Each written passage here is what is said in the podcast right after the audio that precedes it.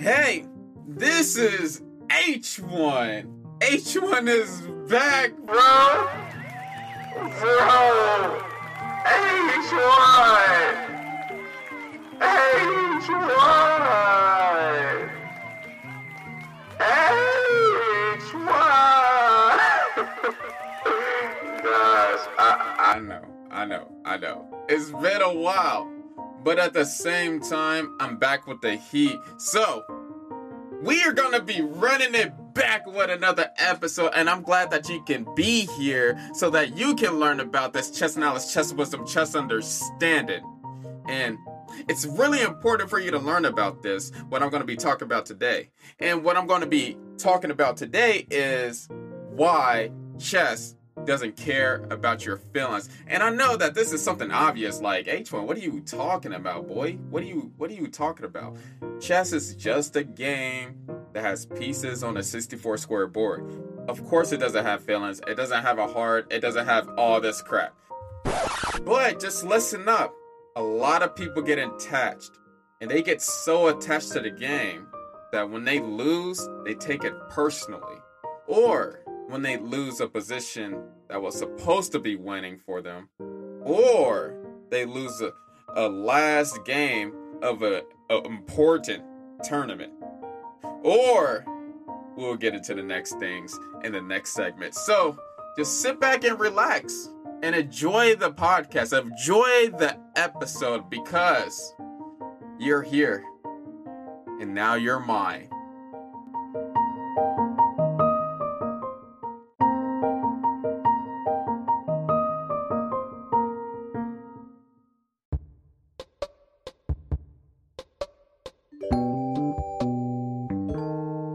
This is the waiting room segment, Chess Jokes by H one.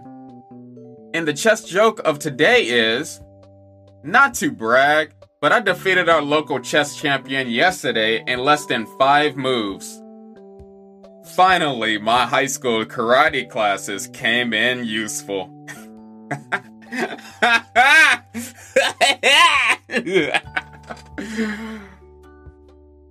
Thank you for listening.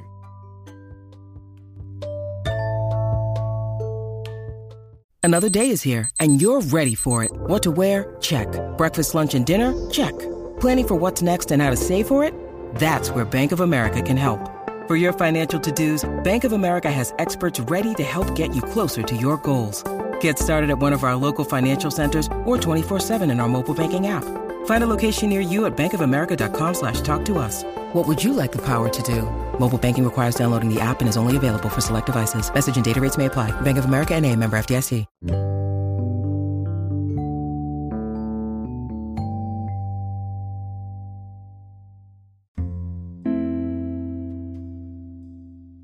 Man, when I was thinking of this title, I was just like, how can I bring me back? Well, to bring me back, I have to talk about some weird topics that nobody talks about. And it might be self-explanatory why chess doesn't care about your feelings, but I have to explain it in a deeper level so that you can get past this psychological barrier, so that you can really attain this mentality in every game that you play. So, here we go. We're going to start this off with saying that being kind is impossible in chess. Being kind in chess isn't a good combination. Just think about it. Think about it for a second. Do you think that Magnus Carlsen is kind to every person that he plays? Especially if you have this contender that's trying to take your world chess championship from you. And they should have like a belt or something for um. the top chess player on the planet. Like, they should have like a belt just like in W W E, you know what I mean? That would be dope, like a chess belt. But anyway, let's get back on the subject. Being kind in chess isn't a good combination. It isn't a good combination because somebody has to lose. Somebody has to lose. Not every game end up in a draw. So, since somebody has to lose, you would see something weird at a chess tournament. if we're ever gonna have a chess tournament again. It's it's coming it's coming back through, so we're getting past the illness. But in my younger days, going to a chess tournament, I would see the losers and the winners. And you can tell the difference. You can tell the difference between the person that is smiling and the person that was not smiling, that was mad, and they was begrudgingly shaking their opponent's hand and didn't even didn't even want to set back up the board. It was like pouting. And then when I played chess, when I played opponents right in front of me, I seen chess players cry right in front of me after a loss, because they gave it their all, and it's still then it, they didn't succeed. And so I was looking at them, and this happened to me in my younger years. Um, actually, this is more common in elementary school, but it's kind of even more weird as an adult, even though you, I, it still happens. It still happens. But as a kid, I never really understood why people got so emotional about chess. And this stuff happens all the time in competitive sports. But in the beginning of my chess career, I didn't understand. And I didn't understand because I wasn't ever in a team, like in in like a team after school type of thing. I was never in baseball or football or basketball, those things. I was never in it. I was never part of a team, and I was never obligated to be my best. So, as I was looking at these kids and adults cry, get mad, pout, not shake my little bitty hand, I was wondering, why don't these people just grow up? Like, that was, this was me as a kid. This was me as a kid. Don't be knocking me off. Like, hey, I was a ruthless person. I was a ruthless little kid, okay? Playing chess, beating adults. And I had to be like that, because when you didn't win games as a kid, you only get one try. You only get one chance. And an adult who can't beat you will play you all the time. So I treated every game like it was my last. And it was kind of like my last, because I like playing, I like playing chess. I like playing chess twenty-four seven. So as I was thinking about these adults or these kids like to grow up, then I started wondering, and this was like a, a long period, like just years in, and me finally getting this. And then I, I used to ask the question, why are you or these people getting so emotional about this game?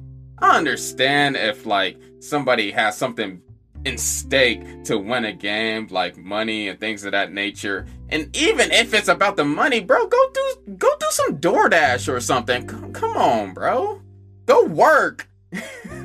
Like this, th- that's dangerous. I wouldn't want to be put in that gambling position. But anyway, why are these people getting so emotional about this game? Is that, and as an adult, I understood. understood specifically why chess did this to people. And this is just only a few reasons that I can think of. If you can think of more, hey, good, yeah, good to you. And you might be a psycho- psychologist too. But chess can really make people vulnerable to their weaknesses. Maybe you might feel inadequate or robbed of an opportunity. Or maybe you might feel like this isn't e- this isn't me anymore. Maybe I should quit. Actually, I'm going to quit and start playing checkers with my friends again. Why checkers? Don't go back to checkers. At least go back to something else like Connect Four. Like, come on, why? why? Okay, okay, let me let me quit. But chess, when somebody loses, the person either prevails afterwards, or they just never touch the game again, depending on the loss. Especially if like a um the last game of the tournament, and then you lose it, and you was part of a team, and that team depended on you to win, and all the the stress, the the tension was on you. Man, imagine all that pressure on a ten-year-old. That would be crazy. I, I wonder why that ten-year-old would not play chess again. But there was something that I realized and that I taught my kids as I got older is that there is nothing, nothing wrong with crying at a chessboard. And there is nothing with there is nothing wrong with getting angry at a chessboard. I used to tell the kids that I taught all the time that there is nothing wrong with putting all of your emotions on the chessboard. Because if Gary Kasparov, who was a former world chess champion, in every game he played, you knew based off of his face what emotion he was showing, then you can do it too. Clearly, don't hurt anybody. But still, like, y- you can show your expression. It just showed how much you care. I remember this uh, this one movie where the guy lost and he punched him s- square in the face after the loss. I'm like, bro, don't don't do that. Clearly, don't hurt anybody. But like, it's nothing wrong with being emotional. It's nothing wrong with being emotional as long as you change that experience to getting maybe, I don't know, revenge, a healthy competition. And then realize, oh snap, I should be learning more, getting better, trying to achieve more. That, that's like a healthy thing to go through so that you can be a upstanding adult. And I do feel that those experiences will shape your future because you can be that person that never learns from your mistakes or the genius that doesn't always win the battle, but win the war. You know what I mean? So when you lose a game, Don't, don't, don't just quit. Don't quit. There's no time for quitting. Just keep on proceeding. And I know it could be like the worst pain ever, especially when you lose a game that you were supposed to win. Let's say that you was playing a game and then you realize, oh snap, I was up two queens and they back rank checked me with a rook. How did this happened? That's some crap. I'm gone. What what kind of hypocrisy is this? Like, for real, what kind of uh, Illuminati stuff is that? Like, for real? And, you know, it's, it's crazy how that can make you feel so terrible, especially if there was so much tension on you. And that pain, just like I said before, imagine if that was the last round and everybody depended on it. And even more even more stressful, imagine it was the last round of your high school tournament as a senior. So you won't have no chance of going back to twelfth grade unless you fail every class. You know what I mean? And losing hurts. Losing sucks. But my motto will always be that you lost for a reason. And I know, and I know it might be harsh, and you might be thinking about that like, what what the, you telling me that I lost for a reason? If a baby starts crying in the stand and my stomach hurt and things of that nature? Yes. Yes, I am, especially for those little excuses. You better give me some real reasons. Like, first of all, if your stomach hurt, you shouldn't be lactose intolerant. And second of all, if if a baby was screaming in the stand, then you can put on some headphones to make sure that that baby you can't hear, okay? So, no excuses ever. You lost because you were, you was messing up and you wasn't prepared enough. You wasn't prepared for the consequences. Eat those L's and learn to improve your chess skills so that it happens less. It's still going to happen, but you want it to happen less. So if you take anything from this first segment, make sure you eat those L's. Make sure that they're delicious. Season it a little bit. Do what you can do. But at the end of the day, Eat those L's and keep on improving.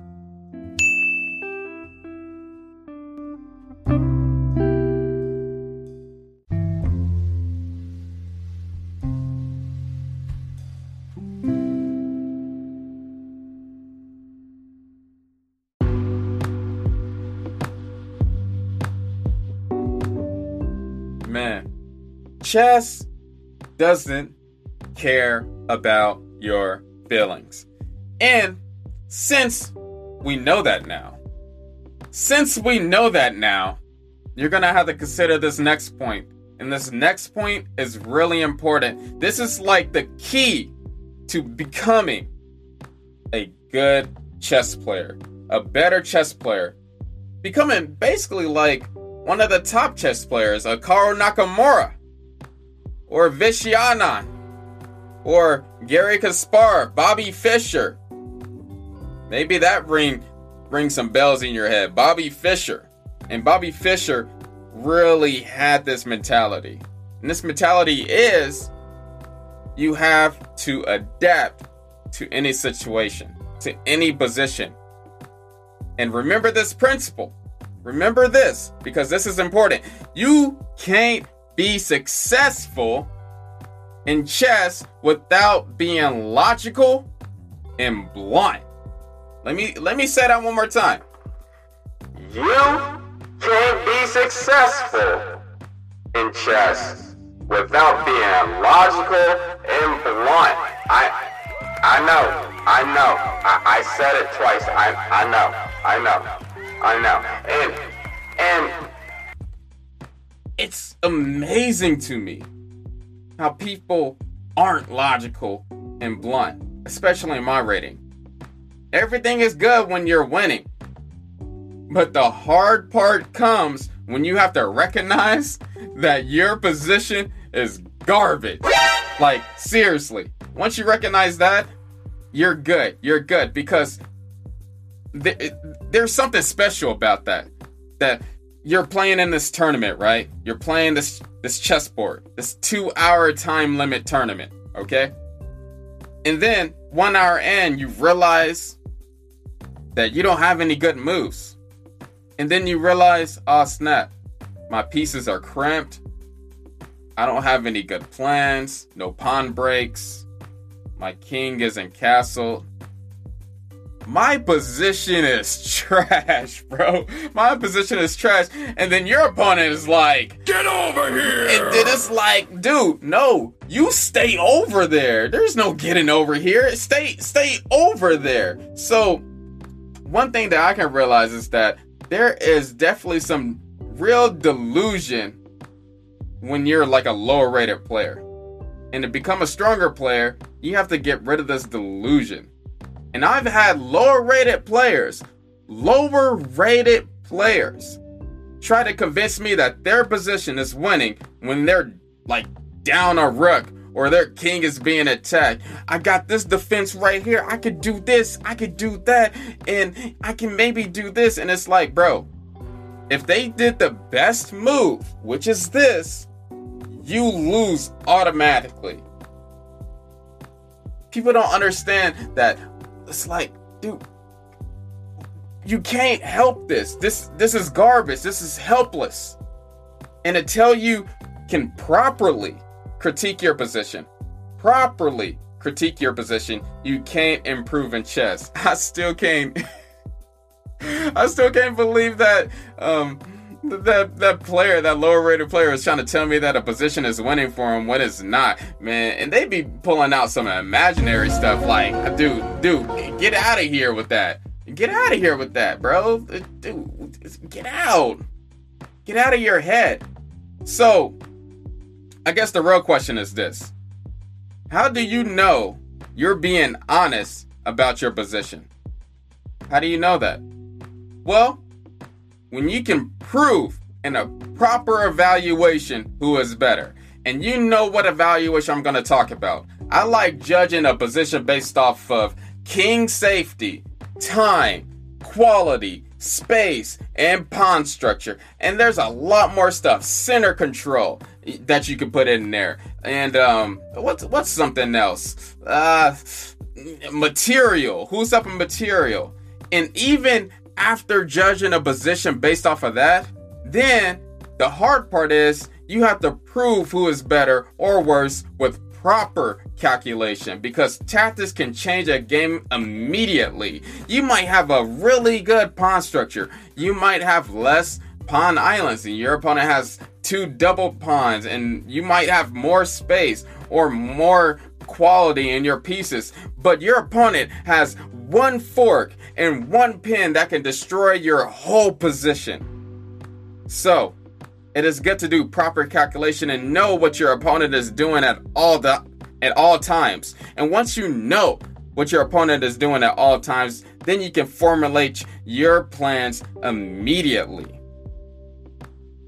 This can help you stay away from fairy tales on the chessboard when you can do a proper calculation and judge a position off of what? King safety, time, quality, space, and pawn structures. Just remember this. Great players are never satisfied with how they play. Nobody is perfect, so it is a favorable quality to always think you can improve something about your gameplay. Even when you see chess players on YouTube, or you see the greats like Magnus Carlsen, he's the best player in the world, or Fabiano Caruana, he's the best player in the United States, or any of these greats, you can see that they're always judging themselves, judging their gameplay, seeing what they can improve on. Can they improve on attacking, defending, getting better at novelties of the opening? It's always something. Never be satisfied. Never be content. Be ambitious. Hey, a girl always wants an ambitious guy, so why not be ambitious on the chessboard? Come on now. I know you. I just gave you a hint. Hey, what's up? But never be satisfied with how they play. So just a review. You have to adapt to any position. You can't be successful in chess without being logical and blunt. Okay? And you have to get away from the fairy tales. And how to get away from the fairy tales? I'm going to say this again. King safety, time, quality, space, and pawn structure. And I'll be going over um, some of those five things in this season in depth. Because I know that a lot of players need this knowledge, need this information to get to the next level. Get past sixteen hundred, get past one thousand, and things of that nature. And maybe get past two thousand, you know? Or be better than most of the grandmasters out here. You know what I mean? And remember this, last tip. Great players are never satisfied with how they play. Because guess what? There's always better. There's always better. You can only quit if you're playing like an engine. If you're playing like Stockfish, you're good. But if you're listening to this right now, I already know that you got a heart, a brain, and our dying flesh. That just got dark. Okay. I'll see you on the ending.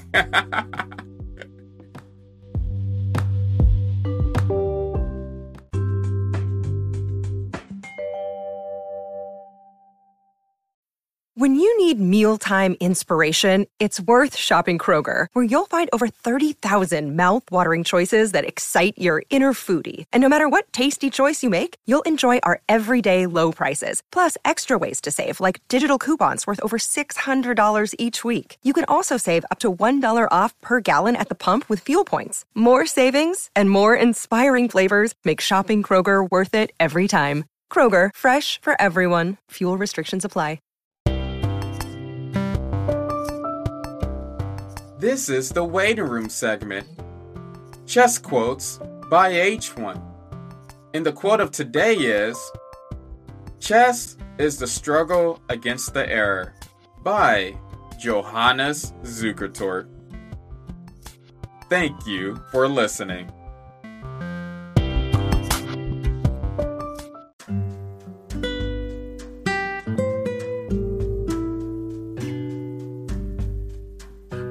Hey, Yay, this is H one, bro. Hey, this is cool that you made it this far. I just wanted to let you know that. This is really dope. And guess what? I got some information for you.